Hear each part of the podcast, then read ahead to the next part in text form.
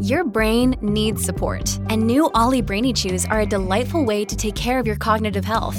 Made with scientifically backed ingredients like Thai ginger, L-theanine, and caffeine, Brainy Chews support healthy brain function and help you find your focus, stay chill, or get energized. Be kind to your mind and get these nootropic chews at olly.com. That's O L L Y.com. These statements have not been evaluated by the Food and Drug Administration. This product is not intended to diagnose, treat, cure, or prevent any disease.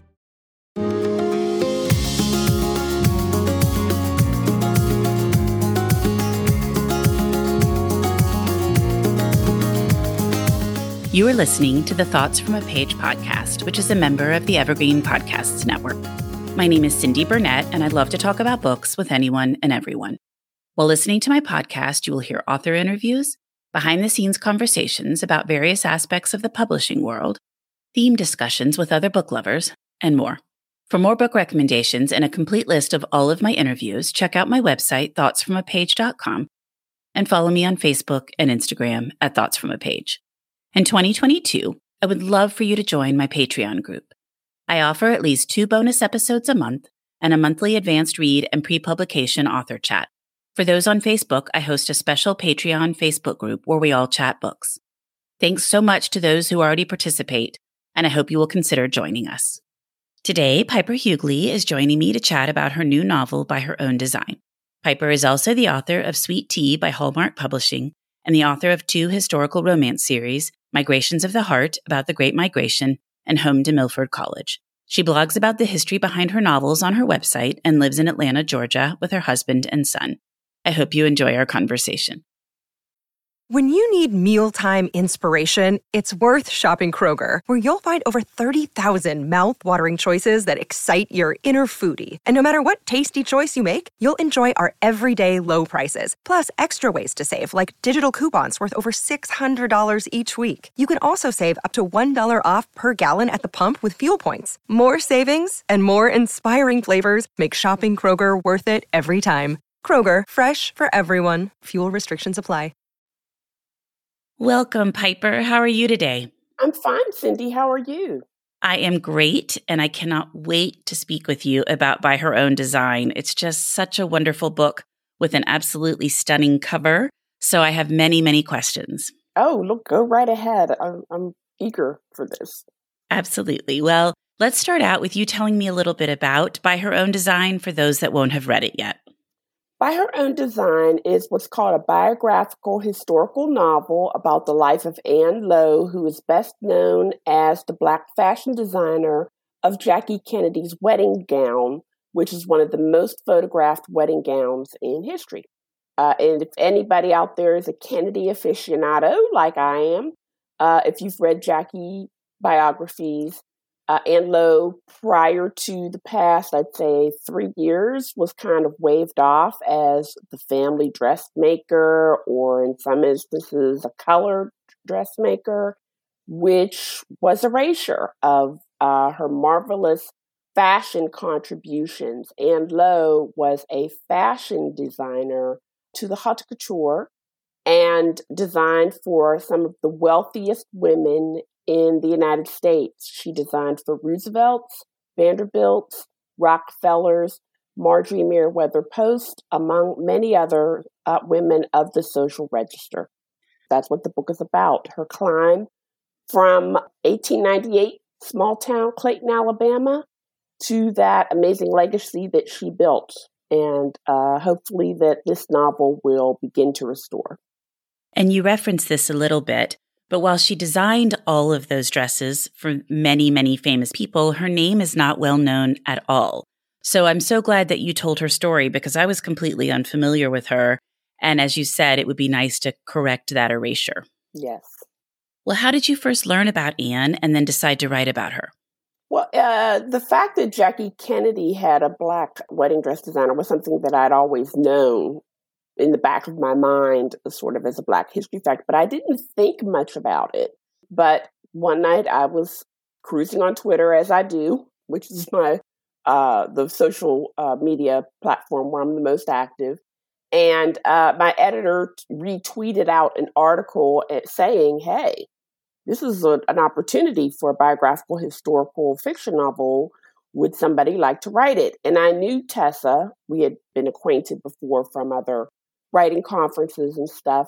Uh, so I went and looked up the life story of Ann Lowe as it was put out then on the internet and said, ah, yes, this would make a, a great novel. That's not always the case with every subject for biographical historical fiction, but when I saw what I call the factual tent poles of Ann Lowe's life, I knew, yeah, that would be a great, great novel. I went ahead and I wrote the prologue first and sent them to Tessa immediately try to nail that down. I don't had anybody else to trust. That was my main fear. is like, oh my gosh, Tessa has all these followers, you know, who are always looking at the things that she tweets because she has acquired several books this way. And I knew she had already acquired a book uh, from a friend of mine. So I was like very nervous. I said, okay, I'm going to write something very quickly and get it to her. And one of the things about Ann Lowe's story that struck me immediately that I knew as the huge nerd that I am was that she died the day after Charles and Diana were engaged. So that was my thought was to place Ann as someone who was looking back on her legacy as the designer of one of the most famous wedding gowns in the world. When you mentioned that about Tessa, that was going to be my first question is did you let her know because I'm sure many people were probably responding and you're like, "No, no, I want to write this book." I, I didn't let her know right away. I like I said, I just went and off and I wrote those two pages right away. And I informed my agent, who was not someone who hangs out on social media. So I had to tell her what had happened and why I was doing that. And she said, Oh, yes, let's get this off to her right away. And I mean, she does tweet out these things, but uh, to be honest, writing biographical historical fiction is probably the most difficult, most long term invested genre that there is. So I probably was being a little too worried. I knew someone else as a historical writer was thinking about it, but I did probably didn't need to worry. But I, I still, when I saw the the factual tent poles of her life, I was like, that's for me. And there were reasons for that too. Well, you make a good point that it does require a ton of effort to do a biographical historical fiction novel versus just historical fiction where you're creating your own characters. Right. Because you definitely want to get it right with biographical historical fiction when you're writing about a person that actually existed. Exactly. Well, also, you make another good point, which is that even though there are all sorts of fascinating people in history, not everyone could necessarily lend themselves to a novel. What was it about Ann Lowe's story that you felt gave you those tent poles? Well, one of the things that I, I noticed right off the bat was that she was from two counties over from where my own ancestors were from. So I thought that that was immediately a great thing that I knew I could draw upon the family stories from my paternal side that I knew about. And that she was also from a part of Alabama that's also relatively close to where Neale Hurston is from. And I'm a Neale Hurston scholar. So I knew that I could draw on those things as well in terms of recreating her younger years, which is usually a concern because in that time, in that part of Alabama, there isn't a lot of documentation about what a young black girl's life would have looked like. So that was one thing that uh, I knew I could I could write and recreate with those two aspects of knowledge that I had. But in terms of her life story, it struck me as being the quintessential American story, not just Black American story, but the quintessential American story of her journey in terms of what she weathered over a child bride marriage, coming out of that, and the fact that there were people who assisted her along the way, more or less like patrons, like the artist that she was, who also assisted in her climb to designing for these women, and that she had a very clear trajectory in terms of wanting this shop in a particular place. And the fact that she got such joy out of what she did in terms of her uh, story, that those were the things that made it very easy and obvious to me. Because as a as a writer, one of the things that you're trying to create is a character who has a clear goal and she had that goal right off the bat. So some of those things were, were very appealing. The Jackie Hook is was another thing that I, I'd hoped would make people more curious about her. I love Jackie O, and I always read anything I can about her, so that definitely appealed to me as well. Yeah, that's what I thought. Is that I thought if people knew about the Jackie connection, they might have questions about Jackie. But I also thought about it as there was a, a young, uncertain young woman before she got to be a global icon. And that was something that uh, I wanted to reflect more in this story. Ann Lowe had worked with Jackie's family over a number of decades. As I said, m- much more beyond a seamstress and someone who was a fashion designer from the time that she was commissioned to do her mother's uh, second wedding outfit when she married Hugh Auchincloss. So, uh, making those things clear. And what I'd always had curiosity as a young girl was, I guess, I guess would be obvious in terms of had the Kennedys had close connections or ties to any black people. It wasn't something that I had ever seen in terms of all of the reading about the Kennedys that I had done over the years. So this was the the one that I knew I could I could bring more to fruition um, in terms of uh, there being a closer connection, if you will. And let people know Ann's story. And also, yes, uh, let people know Ann's story. Uh, I was made an appearance yesterday on a, a, Facebook platform, and someone asked me, "Oh, when does Jackie O come up?" Or whatever. I said, "This is Ann's time to shine." And Jackie Bouvier, uh, as she is for for much of that narrative, is a supporting character. Absolutely, where she should be. Mm-hmm. Well, tell me about your research. I'm sure that had to be fascinating.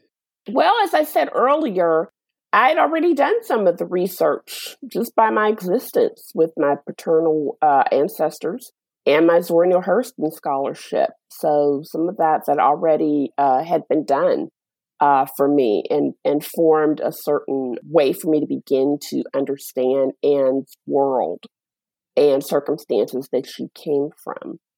Some people always sort of ask this uh, whole thing about, oh, what about the primary sources? Uh, it was there a diary? Um, Ann only wanted to make beautiful gowns, so she was not concerned about leaving behind those details or, or thinking of herself in this historical way. So no, there there wasn't that kind of thing. There were a lot of or a number of newspaper articles uh, to draw upon. There's such a thing as the society page uh, that's not as big of a thing right now in, in terms of newspapers that documented what the well-to-do went when they went to places and what they were wearing and who created them. So there was a lot of that kind of stuff down in Florida when she was in Tampa doing the Gasparilla uh, and was the Gasparilla designer kind of thing. But most fortunately, there had been a young textile scholar named Margaret Powell who had been blogging about uh, Ann Lowe over a number of years and who wrote her master's thesis about Ann Lowe that I was able to uh, obtain and lean upon in terms of the way in which Ann made her creations. Of course, it was a textile thesis. So there was a lot of that, as well as what Margaret had been able to discover in terms of her life. And that was very, very helpful. And it was enough, you know, to begin to craft a narrative for a novel. The one piece of research uh, that eluded me was that Margaret had made reference to Ann Lowe making an appearance on the Mike Douglas show in 1964. And I knew right away, as someone who grew up in Pittsburgh, I knew that in Philadelphia, which is where Group W had been housed and centered, that someone back there probably had that tape. And it was an interesting thing because Mike Douglas went to he went to videotape, I think that's what it is, in 1968. So it's very easy to get Mike Douglas show episodes from 1968 on, but anything earlier than that was film and would be difficult. So I wasn't able to make it to Philadelphia to obtain it or whatever. And uh, lo and behold, though, it did show up recently. And so it was very interesting to watch it to see how close had I come in terms of her voice, her carriage, all of that. And I, I was pleased to see that I was on the money uh, in terms of those uh, larger, more overt things in terms of Ann Lowe and a little disappointed that in terms of some of the depictions of things that I had done in the book, that it was actually worse than what I had depicted. So it, that's that was probably okay for the sake of a novel. One of the things that uh, Tessa imparted from the beginning was that she wanted the book to have an hopeful ending. So I knew where I would end it uh, in terms of it, in terms of creating that hopeful ending. But uh, all of the things that Ann goes through along the way, I was a little bit heartsick to know that some of that was even worse than what I had depicted. That is depressing and sad that it really was even worse than you depicted. But how fascinating to actually see her almost come to life. That must have just been an incredible experience. Yeah, it was. It really was. I was pleased. I was uh, that uh, I felt that as I had done her justice. And the fact that the family has come forward lately, uh, the representatives of the family also felt that I had done a, a good job in terms of the book. Well, that's probably the highest praise. yes, exactly. And then you dedicate the book to Margaret E. Powell with a beautiful dedication. I was wondering how you had encountered her and exactly the role that she played. Well, you know, in terms of what she had been putting out there on the internet for years, from like 2010 onward, her blog, uh, that there's a piece of videotape of her, even to be able to even see Margaret talk about her work in terms of determining whether or not a gown was an Ann Lowe gown, all of those things. And the the thing that and the larger reason that I, I felt compelled to dedicate it to her.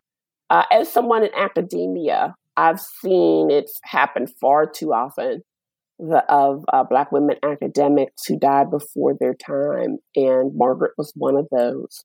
So I knew that if the novel could come out and that hopefully enough people could read it, that maybe someone who was a textile scholar, because I am not, would be able to potentially pick up the work that she wasn't able to finish and to finish it. Uh, and I'm pleased to say that once I had published or submitted for publication the manuscript and the dedication, that the Winter Fair in December did announce that they are doing an exhibition next year in commemoration for Jack and Jackie's uh, 70th wedding anniversary. So that was one uh, thing I was hoping that there would be more of an exhibition of Ann Lowe's gowns, and that will happen next year. And that um, I'm hoping that someone will go and do the, the uh, scholarly work of writing a comprehensive biography of her.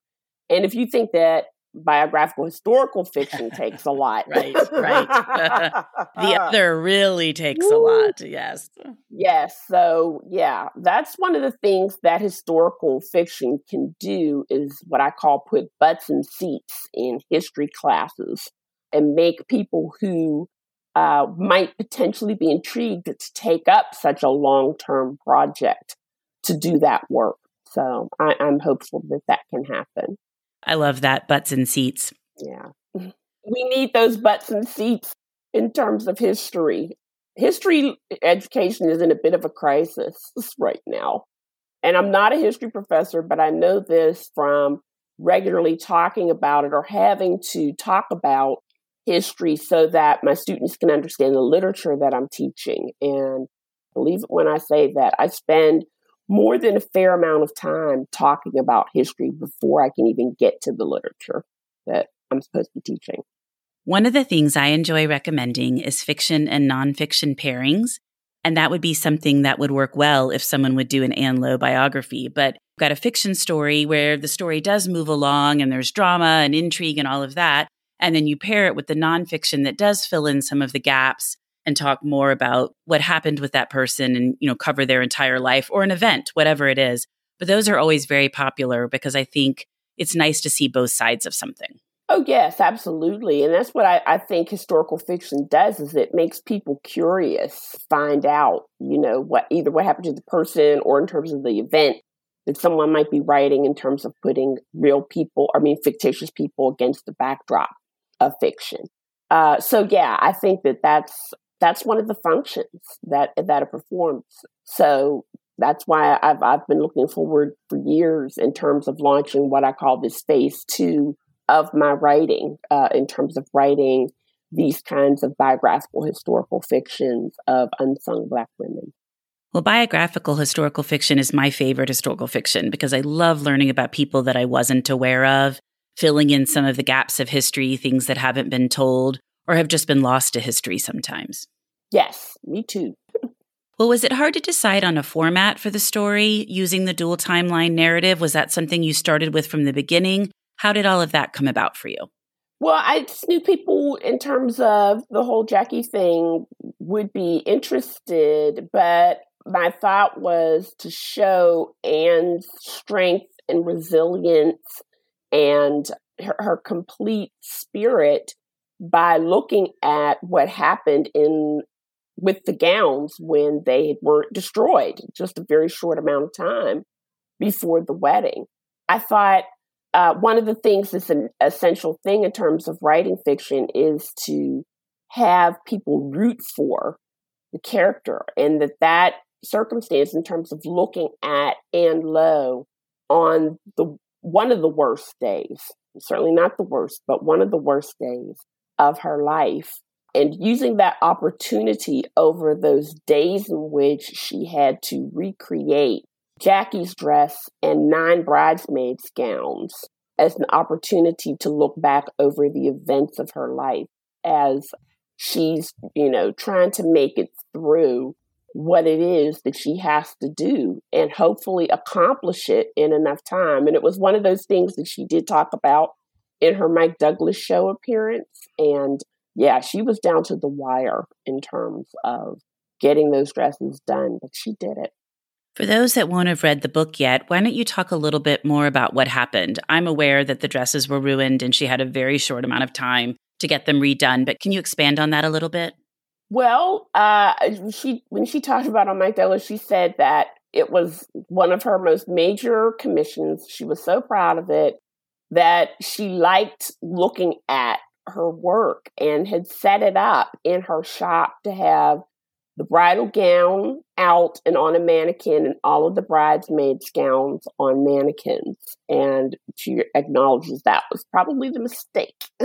um, for from the real life aspect was that she explained it that the the ceiling of her shop was kind of flimsy to begin with and that maybe a guy upstairs had a party or something and that's what caused the ceiling to cave in over the gowns.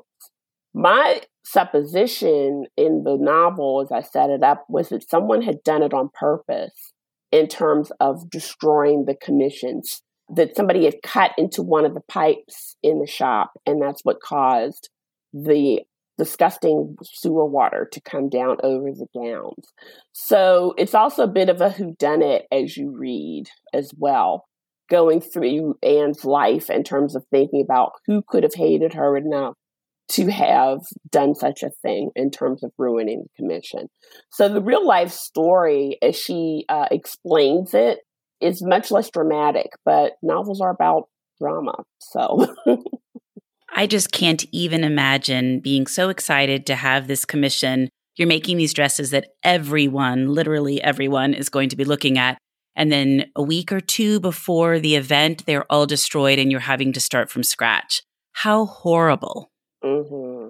How horrible indeed. But it's almost as if the horrible events of her life prior to that had prepared her to rise to the moment and to do what she had to do. She said, drink a lot of coffee and just get down to work and get people to help her to pull it off so that she was able to do what she had to do.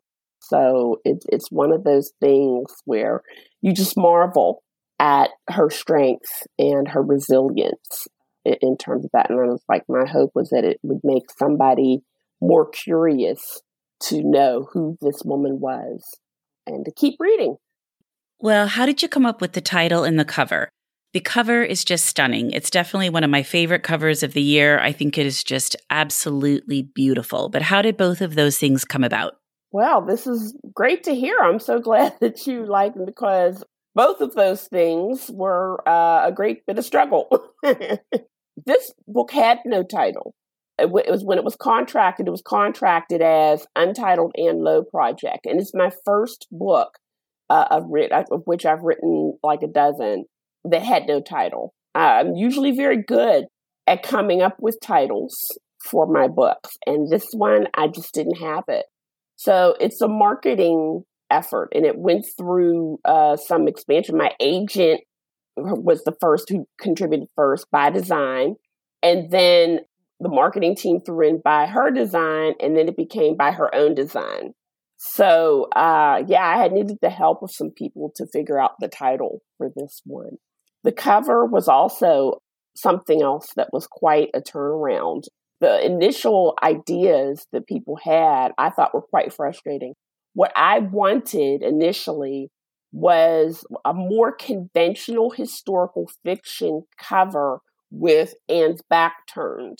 And it's such almost like a cliche now in terms of historical fiction, the woman with her back turned and, and looking at, at some scene in front of her that bookstores have literally like set up displays with all the books with women's backs turned in terms of it. But I thought, you know, and, and one of the things that uh, you hear, at least I hear when I lurk in uh, historical fiction groups, that uh, everybody's tired of those covers or whatever. But my thought was, well, they sell. I wanted the book to sell in terms of that. So I, that's what I wanted. But it seemed as if it was difficult to get that. And my editor rejected several concepts before she came to me with one.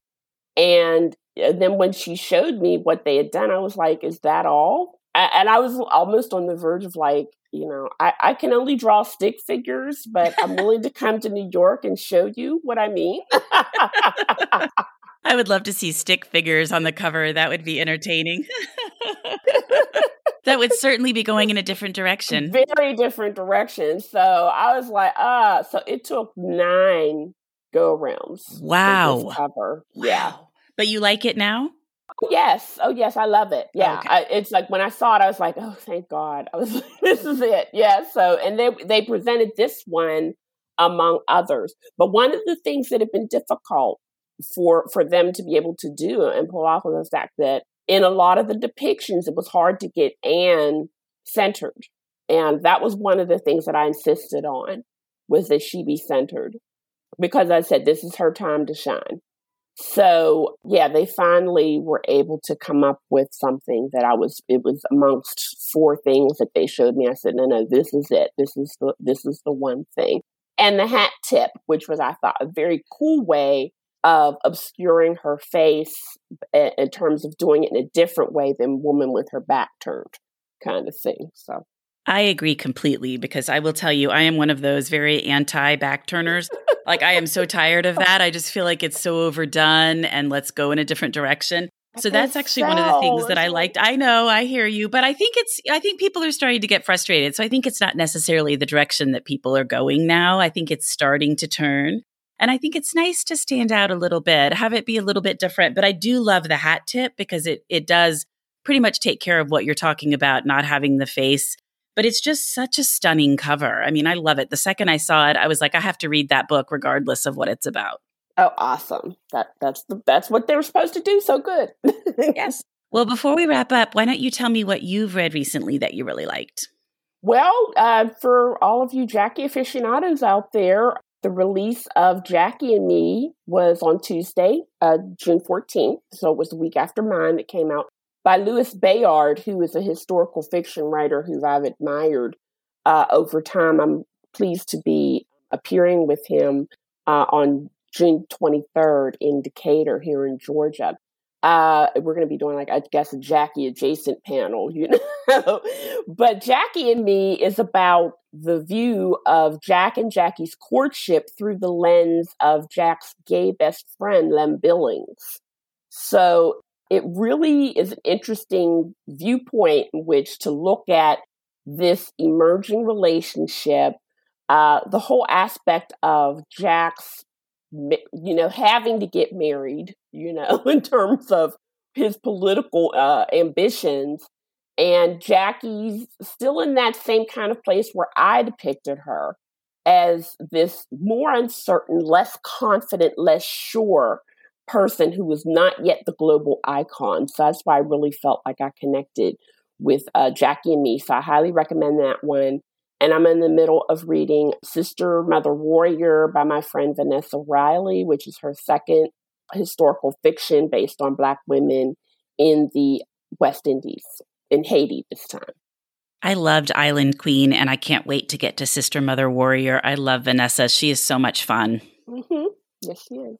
And the other book you need to read, and I think you all communicated a little bit on social media, is Jacqueline in Paris, which comes out by Ann Mah in the fall because yes. you two could also do joint events. That would be so fun. Yes, we could. That was also a very good book um, in terms of, again, Jackie's early years, which was a great read. I've read that too. And Ann is also very awesome. So, yes, I recommend that one as well. I loved it too. I thought, oh, these will be so great. I need to do some kind of pairing with some of these other Jackie books in your book and, you know, put them all together because I think it does fill in the gaps and this way also get Ann Lowe's story out there a little bit more. Yes, exactly. Well, Piper, it was delightful to speak with you. Thank you so much for coming on the Thoughts from a Page podcast. Thank you for having me, Cindy. I appreciate it. Ryan Reynolds here from Mint Mobile. With the price of just about everything going up during inflation, we thought we'd bring our prices down. So to help us, we brought in a reverse auctioneer, which is apparently a thing. Mint Mobile unlimited premium wireless. Ready to get 30, 30, bit to get 30, bit to get 20, 20, 20, bit to get 20, 20, bit to get 15, 15, 15, 15 just 15 bucks a month. So, Give it a try at mintmobile.com/switch. slash $45 up front for 3 months plus taxes and fees. Promo for new customers for limited time. Unlimited more than 40 gigabytes per month slows. Full terms at mintmobile.com. Thank you so much for listening to my podcast. If you like this episode, and I hope you did, please follow me on Instagram at Thoughts From a Page Consider joining my Patreon group to access bonus content and support the podcast. Tell all of your friends about the show and rate it or subscribe to it wherever you listen to your podcasts. I would really appreciate it. The book discussed in this episode can be purchased at my bookshop storefront, and the link is in the show notes. I hope you'll tune in next time.